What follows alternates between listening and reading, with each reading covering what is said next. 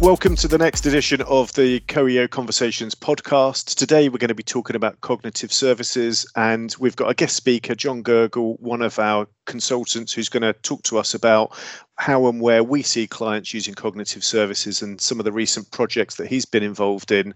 Uh, just before we kick off, John, are you comfortable to introduce yourself and talk a bit about your role at CoEO and how long you've been with us? Yeah, that's fine. So Thank you for the introduction, Justin. My name is John Gurgle. I've been with CoEO for approximately four and a bit years now. Um, I'm a senior consultant. I deal primarily with data platform projects, data lake projects, and the emerging AI and machine learning fields. What, what do you do for CoEO, and, and can you give us an example of the type of customers that you work with and the type of projects that you work on?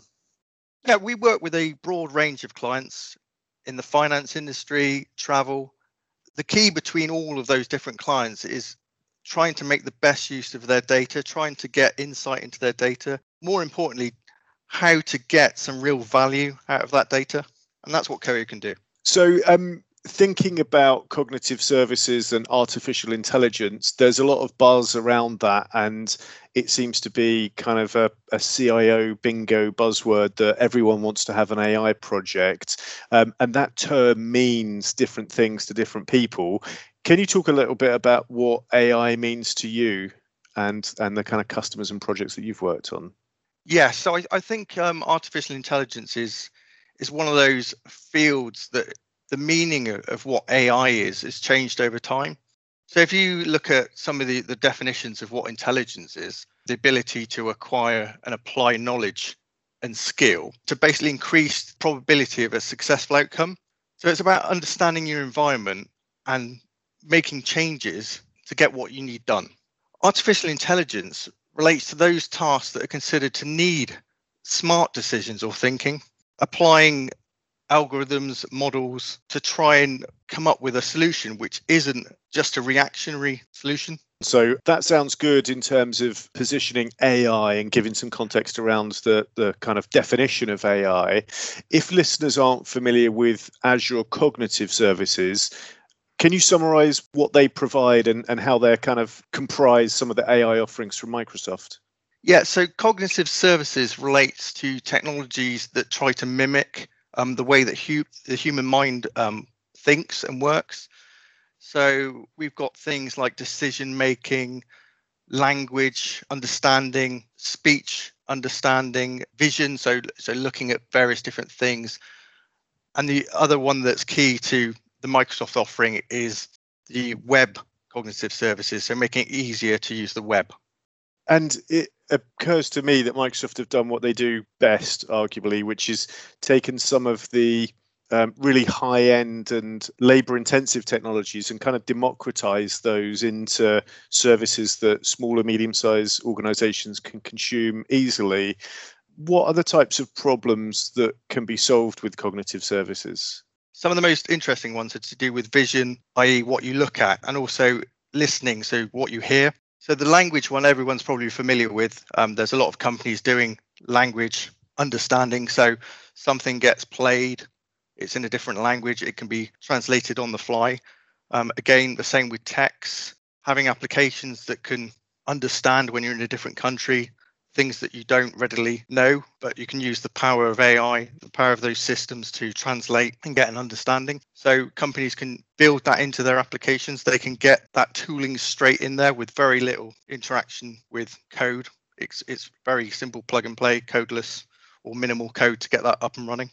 And I guess that opportunity to embed cognitive services solutions or solutions powered by cognitive services in wider applications and, and make that integration and the user experience very intuitive and very native is one of the things that is the most exciting you know most powerful opportunities around the whole ai and cognitive services opportunity. When you think about the, the sorts of projects and solutions that you've worked on, are there any particular types of business or organizations that you feel um, are best suited or, or where the opportunity is greatest for cognitive services? I think the any organization can use cognitive services because there is a very low barrier to using that technology.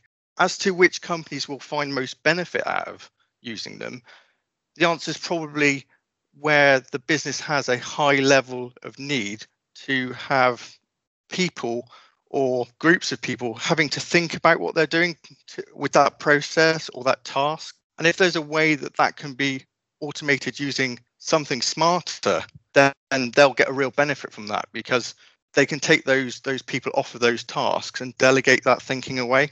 So, so these are kind of rules that a human being would have in their head and, and kind of repeat, but uh, otherwise difficult to describe or, or repeat. Is, is that a fair summary? Yeah. Um, any any time that they can't document exactly what they do to complete that process. So, for example, if you look at a, an image to to think about what that image is showing you, what are the rules that your brain is going through to actually classify that image? If you can't readily turn that into a simple algorithm, a simple process of, to go through to determine what that image is, that's when you need something smarter with with more depth of training behind it to to come up with something.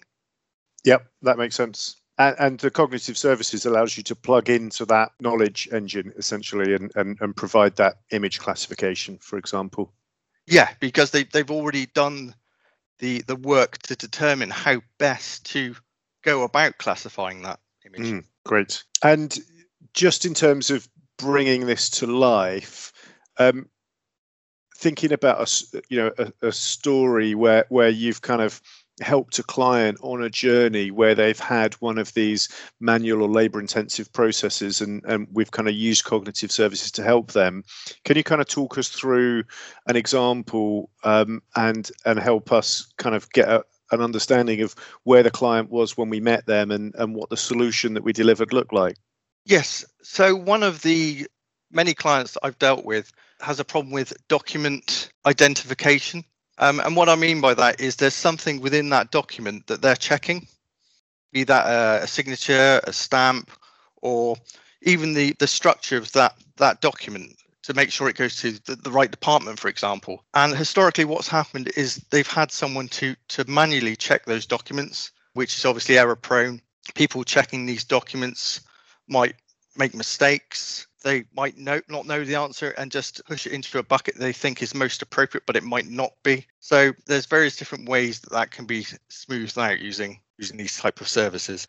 Sounds good. And can you give us an overview of what the solution looked like from a technical point of view in order to help with that uh, document classification? So one of the cognitive services is called Custom Vision. Custom Vision allows you to give the cognitive services a selection of your images. And what you can do with that is give it a set of training images, stuff that you're interested in looking for. And what that will do then is train that particular service to look for that type of image. So if you gave it a lot of pictures of my signature, for example, um, in various different orientations, various different hardness of, of, of pen press, different pen colors, that sort of thing, then that cognitive services could then scan those documents and decide if my signature was present in those documents.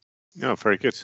So if it did find a signature, for example, the model would then be able to say with a degree of accuracy how likely it was that that signature was actually mine. Perfect. That sounds really good. And I can imagine lots of different use case scenarios and customer requirements where they might want documents to either be routed to different departments internally or to have some sort of integrity check carried out to maybe provide fraud detection or authentication to to minimize interference with those documents or or detect any number of different scenarios. And, and those have got all kinds of potential applications in terms of um, legal documents contracts um, and financial services i'm sure has got loads of applications for that as well. So it sounds really good and really powerful but most of these new technologies also have issues or challenges that mean that they need to be surrounded by other technologies or we need to uh, somehow navigate the limitations of the tech. Were there many issues with the project that you're thinking of and, and the customer that you implemented this for? Well, with this particular project, there weren't a lot of images, so that was that was an issue because when you train uh, the custom vision cognitive services, the more images you, you give it, the better chance it has of identifying what you're trying to look for. So that was an initial uh, problem. Once we got more images, then the model becomes more accurate because it knows more different variations of the thing you're looking for. Um, for example, if you're looking for a round stamp or round object within within a document, if that hasn't been fully depressed on the paper, then you might only have half of that.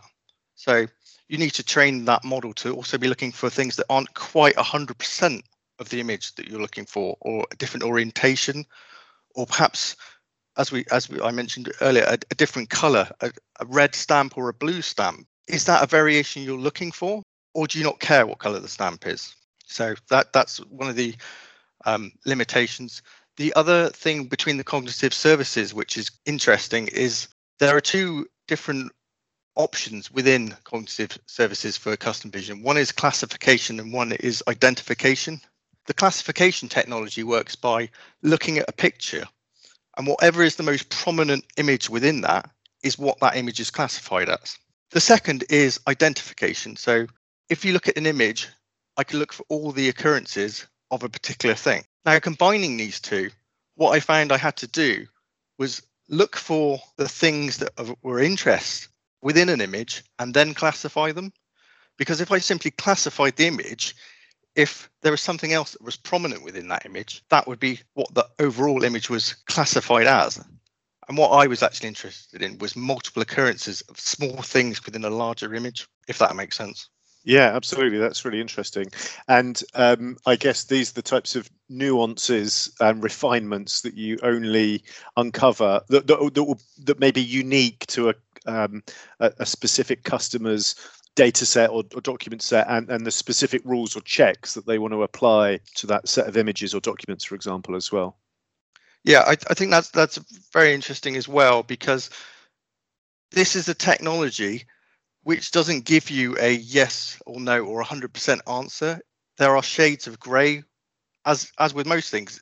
If I'm looking out my window and I see something, there is a shade of grey with my recognition of what it is, and that's exactly the same for this technology. So you'll end up with again a probability of what that object is or what you're looking for has met that. And as long as what you've achieved your model is better than the human can do, then you've made some success.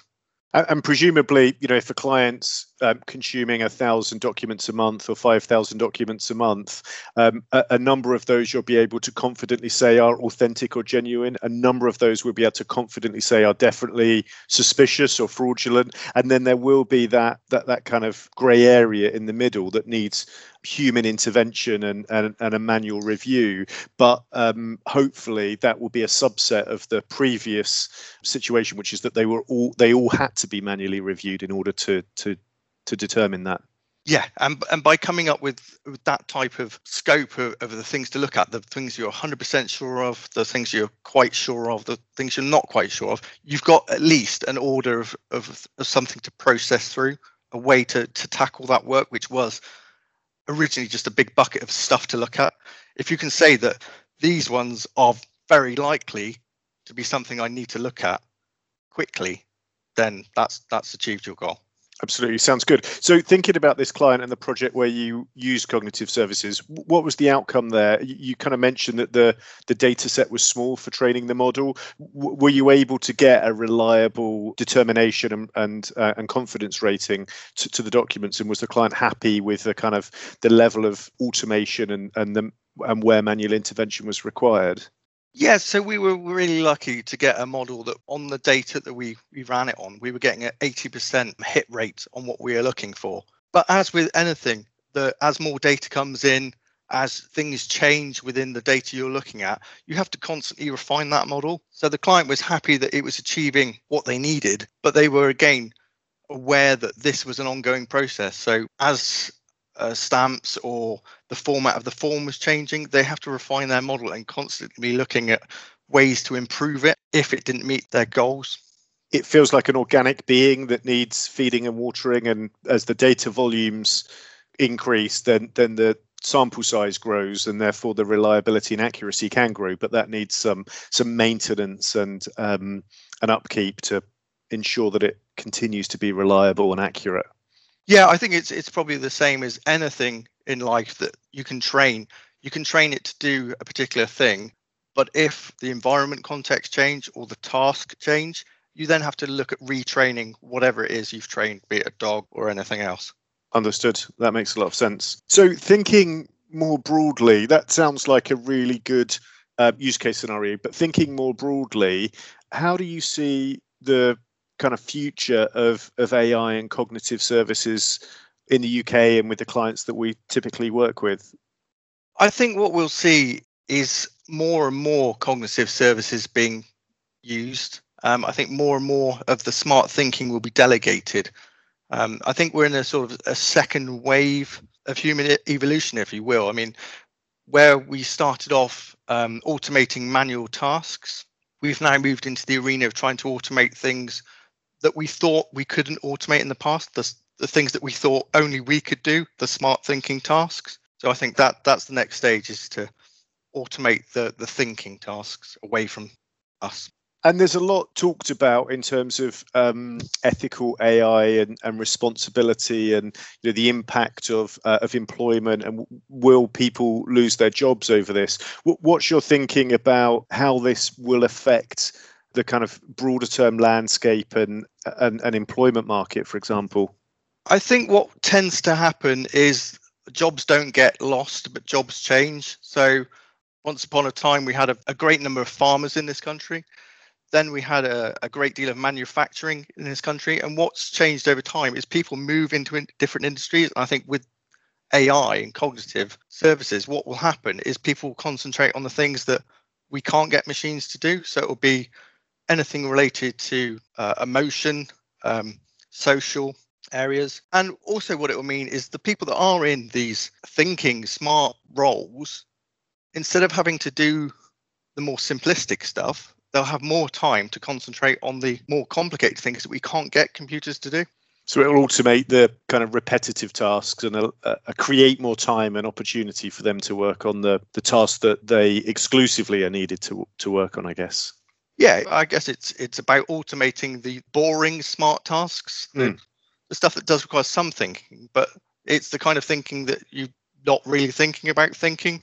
Yeah, sure. And thinking about the analytics landscape and the the types of projects that we get involved in. I know, you know, in the last couple of years, cognitive services has um, has grown in in feature and capability, feature completeness and capability.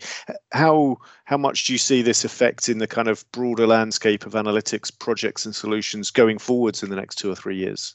Well, I think we, we're already seeing quite a lot of impact with cognitive services. You only have to look at um, the Power BI offerings to see that they've got technology in there to show you when you've got problems or issues with your data. I had one banking client that had used this for the first time and they were looking back over 10 years of data and the machine said oh there's there's a problem with this data it doesn't quite look right and what they were able to determine is they hadn't loaded data for a particular year it wasn't an, a, a problem with the data as such it was a problem with the process but also it, it can it can do things like identify issues with the data that which might indicate things that we hadn't considered correlations between different data data points, for example.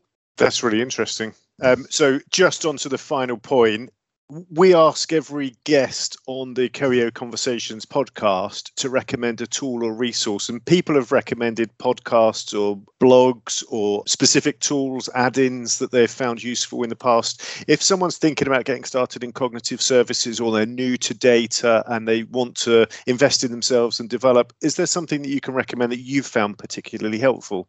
Yeah, I think the the primary resource for getting started with cognitive services is actually the Microsoft website because not only does it tell you about the cognitive services, it also gives you a portal where you can demonstrate to yourself and to other people exactly what they're doing. So there'll be a picture with some OCR running against it, which will extract the text. And I think seeing that in action is the best way to get used to that technology.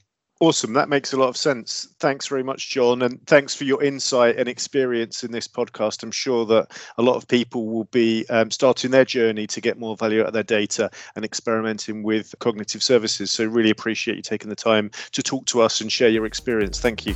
Great. Thank you.